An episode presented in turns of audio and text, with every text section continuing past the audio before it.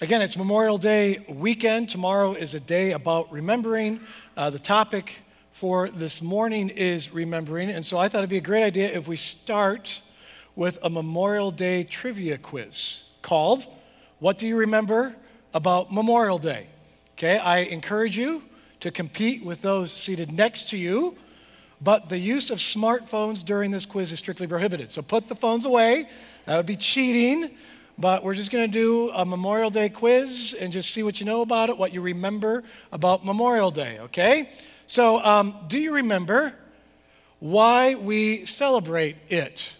Again, I made these multiple guests for you to make it easier, okay? D- to remember loved ones who have died, to remember fallen soldiers, to remember presidents who have died, or to remember that the Packers are better than the Lions and the Bears. Okay? Give you a second to wrestle with those choices. All right? And the answer, of course, is B, although I may start a petition on change.org to make it D, but the answer is B. Is B um, to remember fallen soldiers. Actually, originally, Memorial Day was called Decoration Day, a day that you would go out and decorate the graves of fallen soldiers. So there's a little piece of information for you to brag about tomorrow. Um, next question uh, Do you remember after which war we started celebrating it? Uh, the Revolutionary War, the War of 1812, Civil War, or Star Wars? Give you a second. Okay, make sure you're telling the correct answer to people next to you so you get credit for it. Okay, the answer is the Civil War. C, that is correct. Good job. Okay, do you remember when we started officially celebrating Memorial Day on the last Monday of the month of May? Okay, when did we officially start doing that? Okay, um, the 1920s, the 1950s, the 1970s, or the 2020s? Now, if you say D, we've got a problem, but that's okay. The answer is C, the 1970s. It actually was 1971 that the government made the last Monday of May officially Memorial Day. Before that, it was like the 30th or something that landed on whatever day of the week.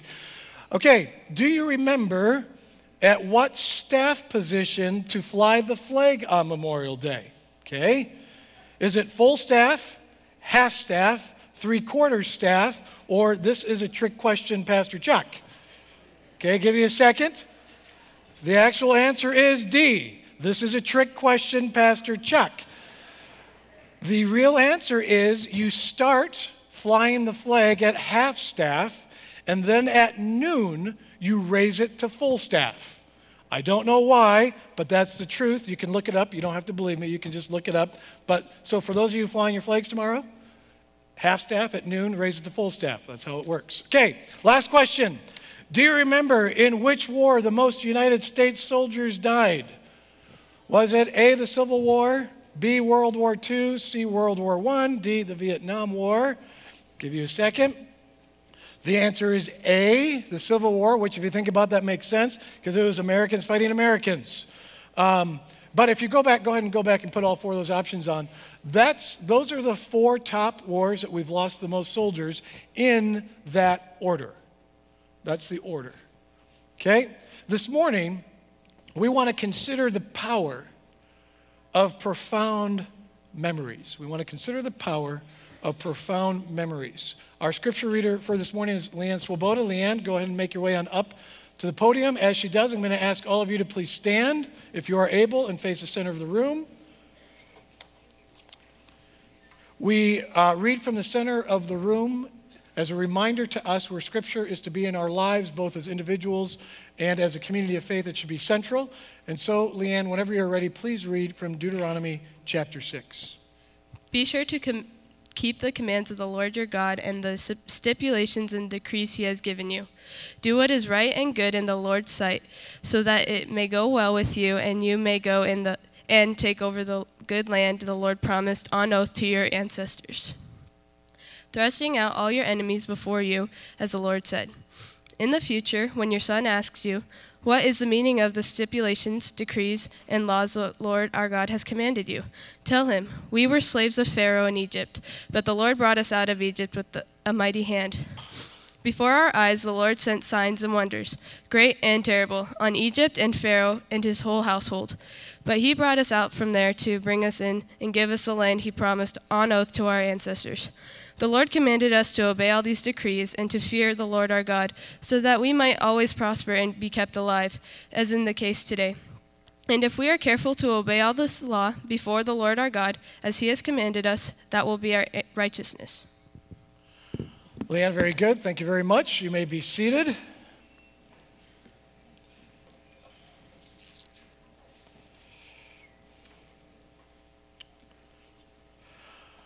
I just want to begin this morning with the whole idea that faith in Jesus empowers us to move forward. Faith in Jesus empowers us to move forward with all the changes that have happened and are happening in our, in our country, in our culture, in our society. It is tempting to look back and wish for the good old days. And while it's important to remember the past, Faith is not desiring to go back to how life used to be. Faith isn't about desiring to go back. Faith is a moving forward exercise. The future is uncertain. The future has always been uncertain. Because again, we, again, we never know what the future holds. But faith is deciding that Jesus can make our future better. It's deciding that Jesus can make our future better. You know, it's high school graduation season. And uh, sometimes I hear people refer to the high school years as the best years of their life or the best years of your life. Okay, that's just ridiculous. That's ridiculous. Okay?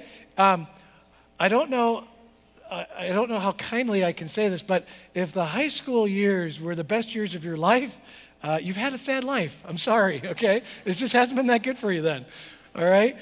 If we follow Jesus, we believe that the best years are in front of us. They're in front of us. Jesus said in John 10:10, 10, 10, I have come that they may have life and have it to the full. Jesus wants our lives to be fulfilling. And so when we follow Jesus, how we do life is going to change.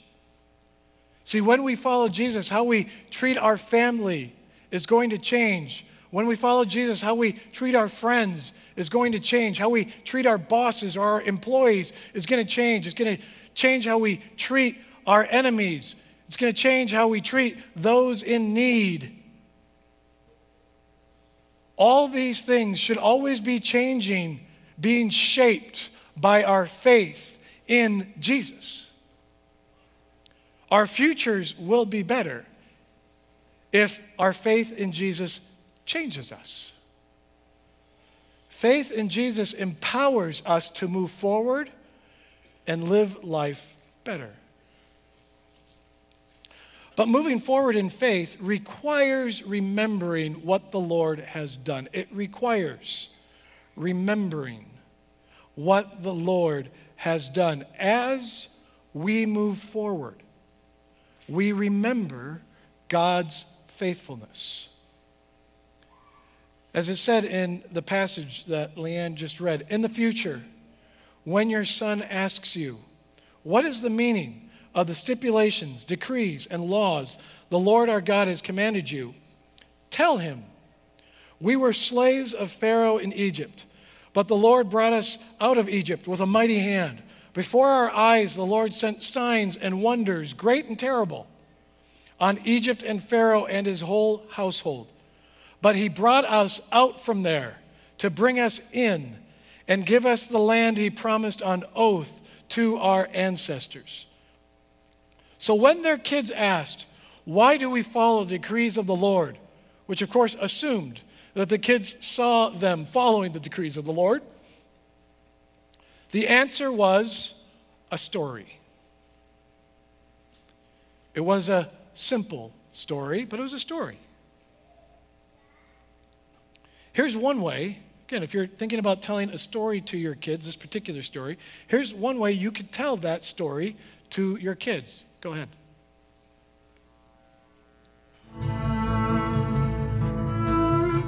The Israelites were trapped.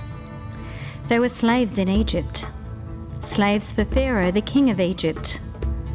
Pharaoh made them work hard. Get to work, he said. All day they had to make bricks. Brick after brick after brick. So the Israelites cried out to God, God, please save us. God heard their cry and sent Moses.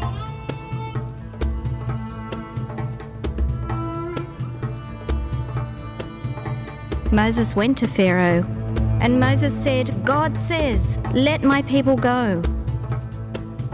But Pharaoh said, No. God sent plague after plague after plague, till finally Pharaoh let the Israelites go. God's people, the Israelites, marched out of Egypt, every man, woman, and child, all following Moses.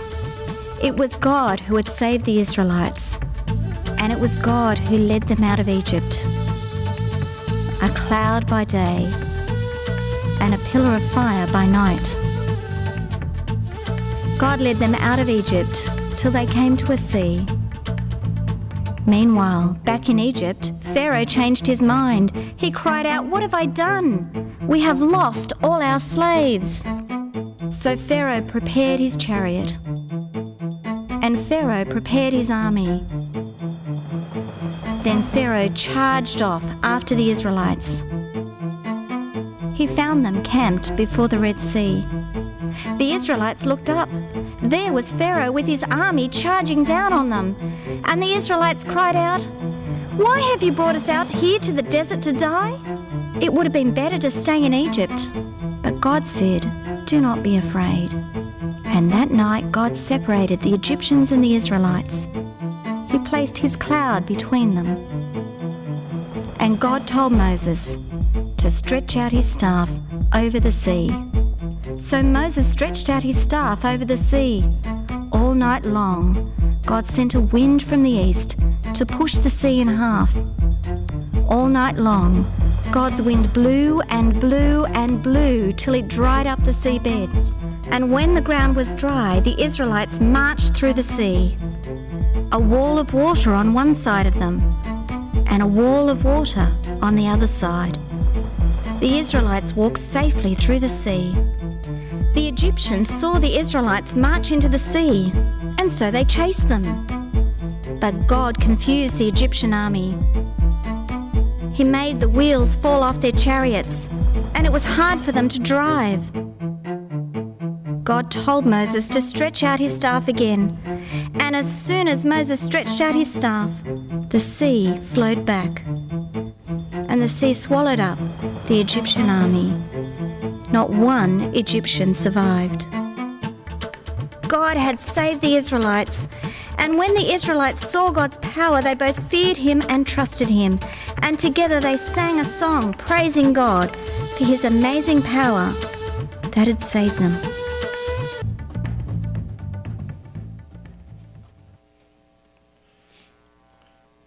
Again, a very simple story, very simple answer to the question why do we follow the decrees of the Lord again?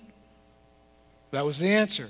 Now, if I'm the child that asked that question, I may respond to that answer with, okay, so we follow the decrees and laws of God because He rescued us. He rescued us from someone who told us what to do. He would give us laws and He told us what to do. And so now this God is telling us what to do. So we exchanged one ruler who told us what to do for another one who's going to tell us what to do. What's so great about that? But you see, the story didn't start with the rescue. It started with slavery. It said, Tell him we were slaves to Pharaoh. Well, what, what was that like? Well, there's two kinds of lawgivers in this story, and the first lawgiver was Pharaoh. And Pharaoh begins with assigning them slave masters, assigning the Israelites slave masters, and he oppresses them with forced labor. And the labor that they had to do, scripture says, is they had to make bricks. Day after day after day, they had to make bricks. Now, a group of us last September, we did a Bible study tour in Egypt, Jordan, and Israel following the Exodus. It was a biblical study tour of the Exodus. And uh, they gave us an opportunity to make bricks similar to how the Israelites would have done it. And so I think we have a video of me making a brick. Okay? You're going to see why I don't do hard labor because I'm not good at it. But go ahead and play that, play that video. I don't know if we don't have to have the sound. I'll walk through it here. I think we, here we go. Okay. Man, my legs are really big on that screen. Okay, so what, what we're making the brick with, it's a mixture of clay, straw, and a lot of dung. And so the water that I'm putting my hands in, the, the clay that I'm picking up right there, uh, it doesn't smell real good. And even that water I'm putting my hands in isn't real clean either. And so they, there's a frame that I'm going to put that clay, dung, straw material in. And I'm, it's in the shadow, so I'm not sure how well you can see it, but trust me, it turns out to be a pretty good brick, just so you know. Um, and again, what's interesting is they made them, again, oh, there you go, that's a better shot. You see all the bricks behind me there? There were, I don't know how many piles of bricks that size. I, I don't know, there are dozens of piles of bricks like that. And you, again, it would take but you'll notice that making a brick, now I'm finished, it takes a little bit of time to make the bricks. That's probably enough. They don't need to see that. Okay. But imagine, okay, now I have a nice hat on, I'm wearing shorts, a t shirt, um, I'm in the shade. I doubt the Israelites, when they were making bricks, had that. That they were making those bricks in the hot sun, brick after brick after brick after brick, day after day after day, week after week after week, month after month after month, year after year after year, making bricks and bricks and bricks and bricks. And if that wasn't enough, Pharaoh orders that all Hebrew boys be killed, that newborn baby boys would be thrown into the Nile River. Baby boy after baby boy after baby boy. And then he orders that they would make the same number of bricks without supplying them with straw. And he calls them lazy. You see, the Israelites, through Moses, they came and requested for some time off to worship God. And Pharaoh's response to that request is he makes their work harder. And he calls them lazy. Lazy?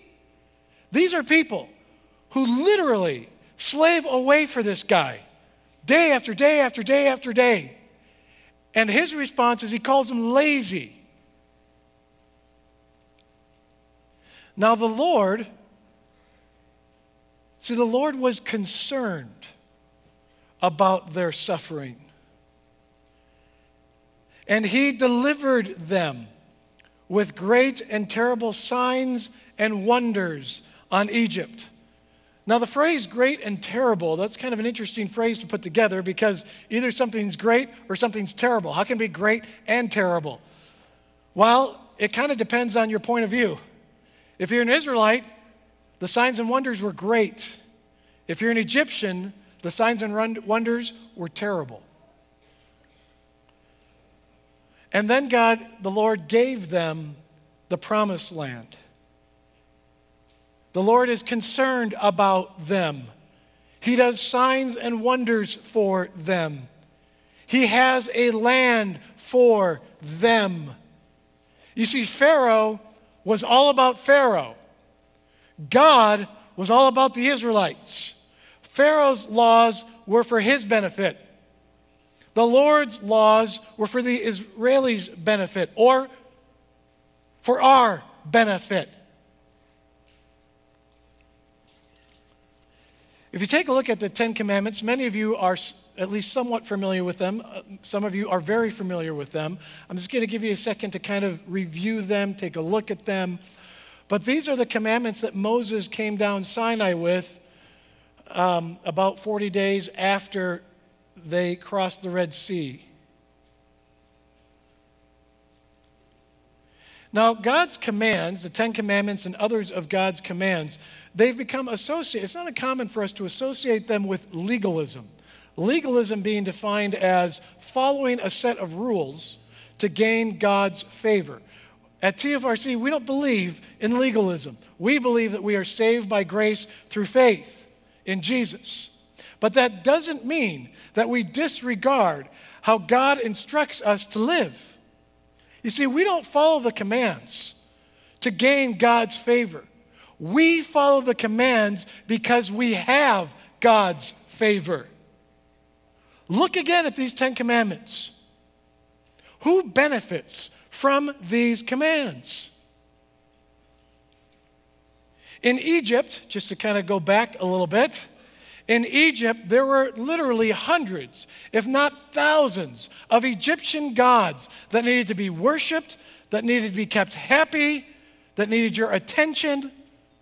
And God takes the Israelites out of Egypt and says, You only have to worship one. In Egypt, it was a place of slavery where they literally worked every day making bricks. They didn't get a weekend.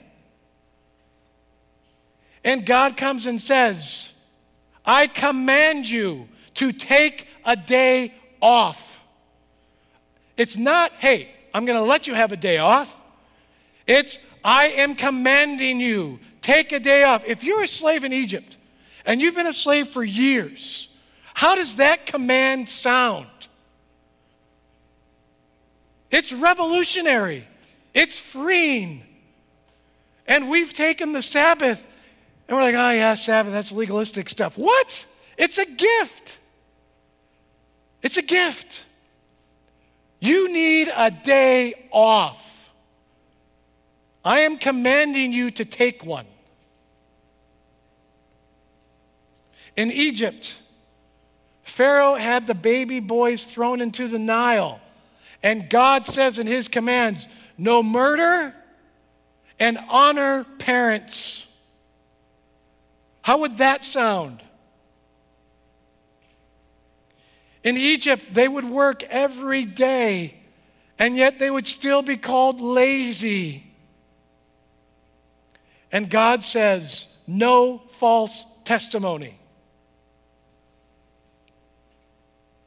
It was the Israelites who benefited from the commands.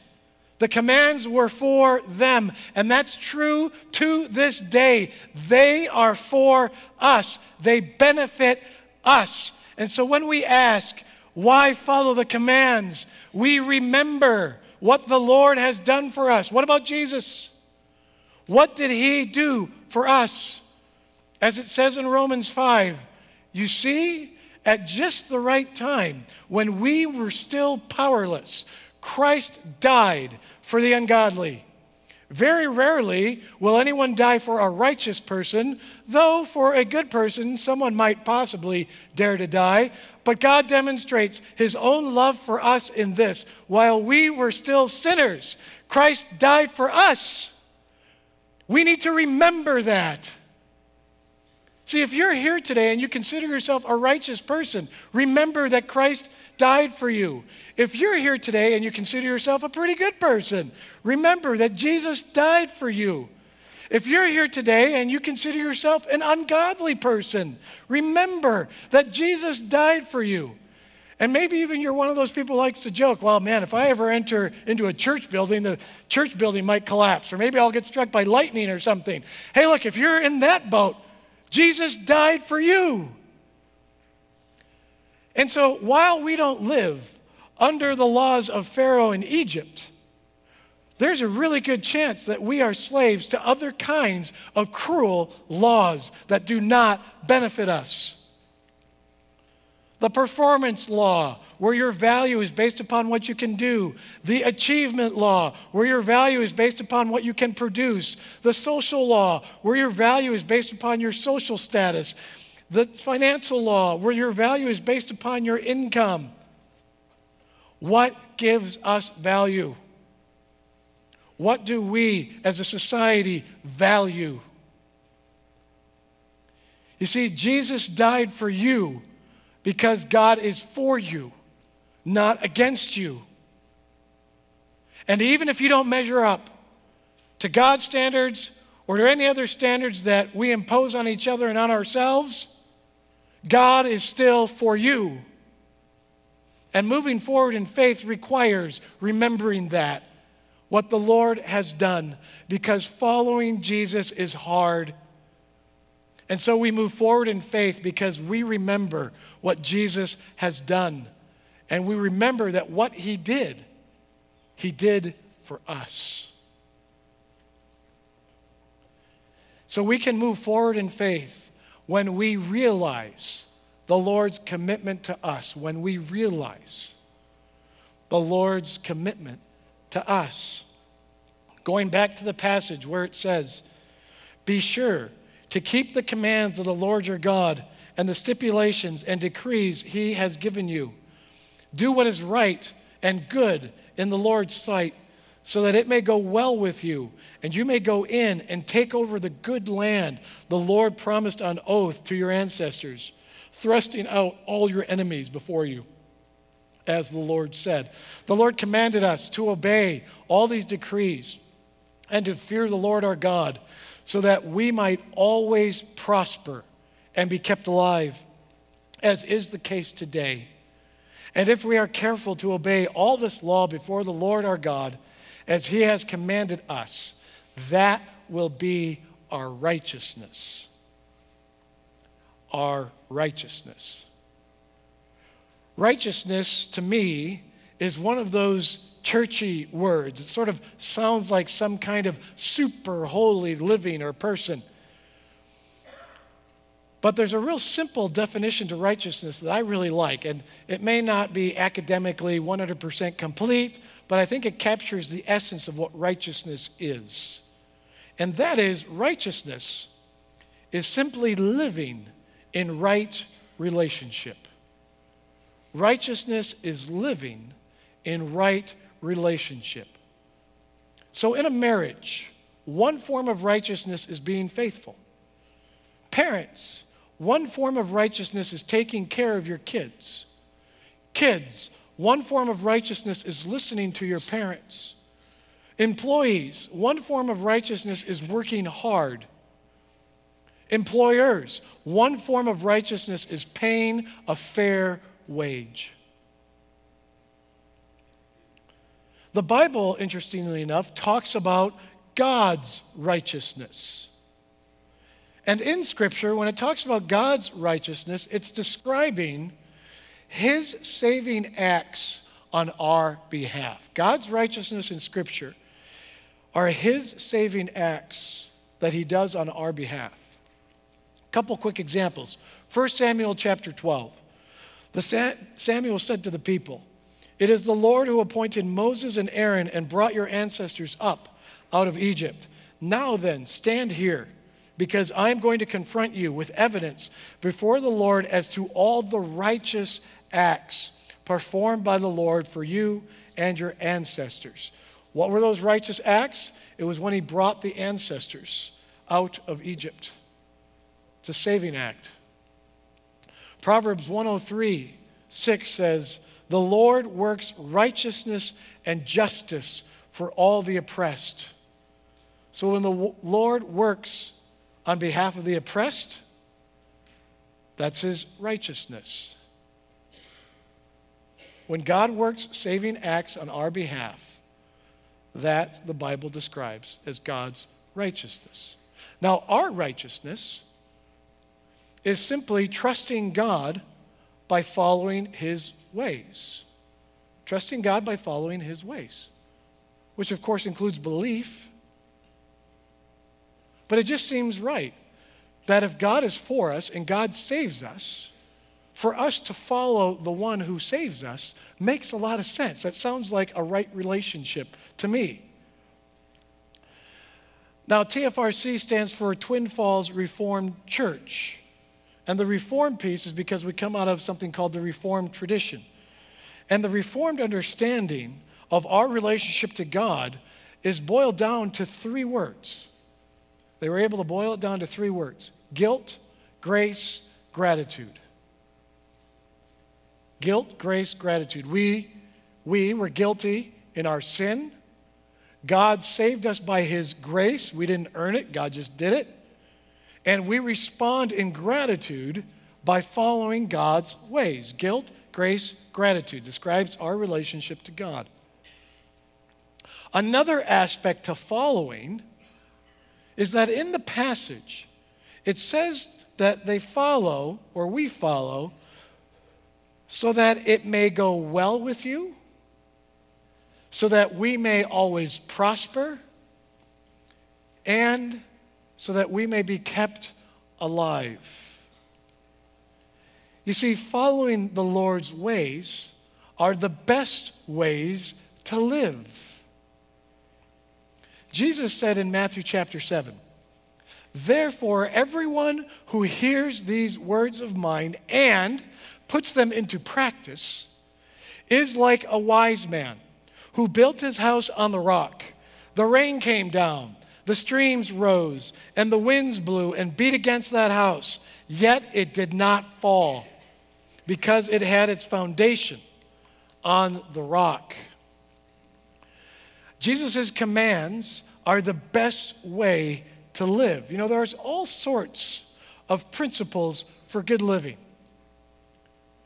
If you want to be healthy, there's a great principle eat right and exercise. Not easy to do, but very simple. You want to be sound financially?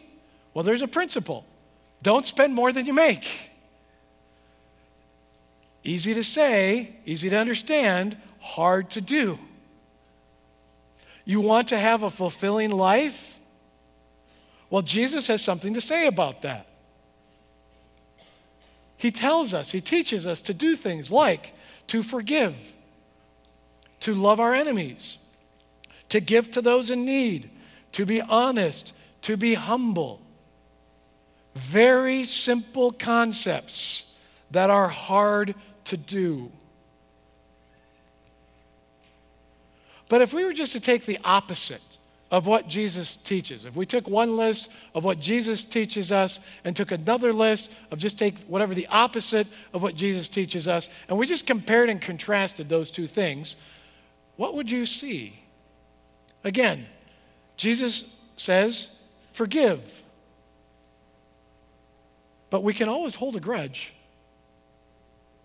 Jesus says, love our enemies. But we can always seek revenge, you see. Jesus says, give to those in need. But it's really tempting to simply hoard for ourselves. Jesus says, be honest.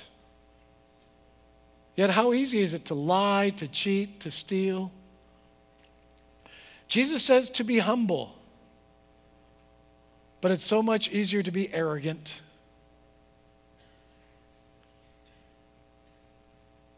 You see, Jesus is committed to our well being. Which list do you think is better for you?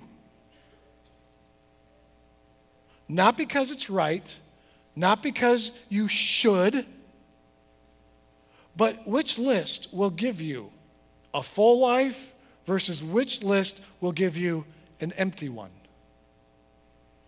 To forgive, to love our enemies, to give to those in need, to be honest, to be humble or to hold a grudge, to seek revenge, to hoard for ourselves, to lie, to cheat, to steal, to be arrogant.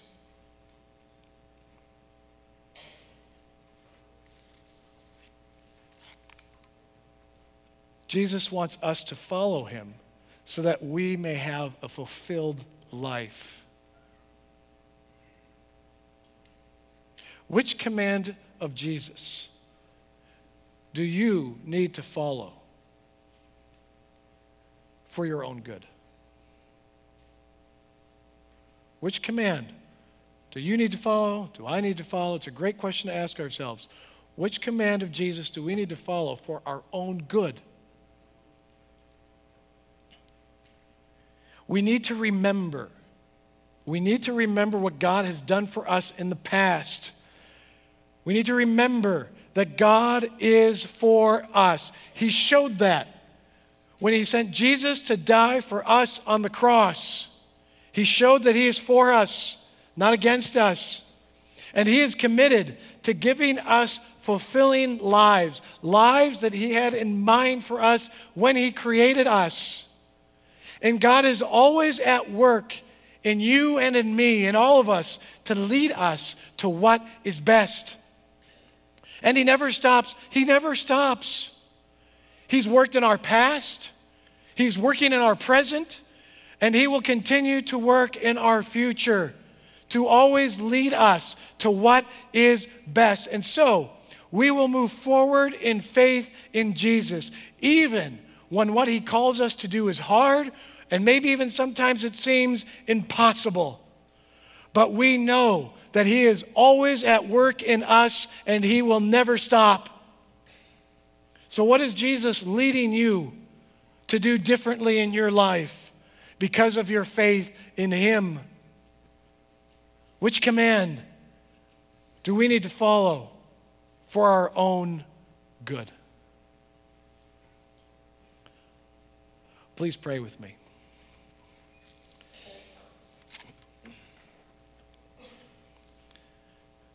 And Lord, we do, on this Memorial Day weekend, we do remember what you've done for us. How you sent Jesus to die for us on the cross, how you raised him from the dead, how through that you conquered death on our behalf so that we may have life eternal that can begin today.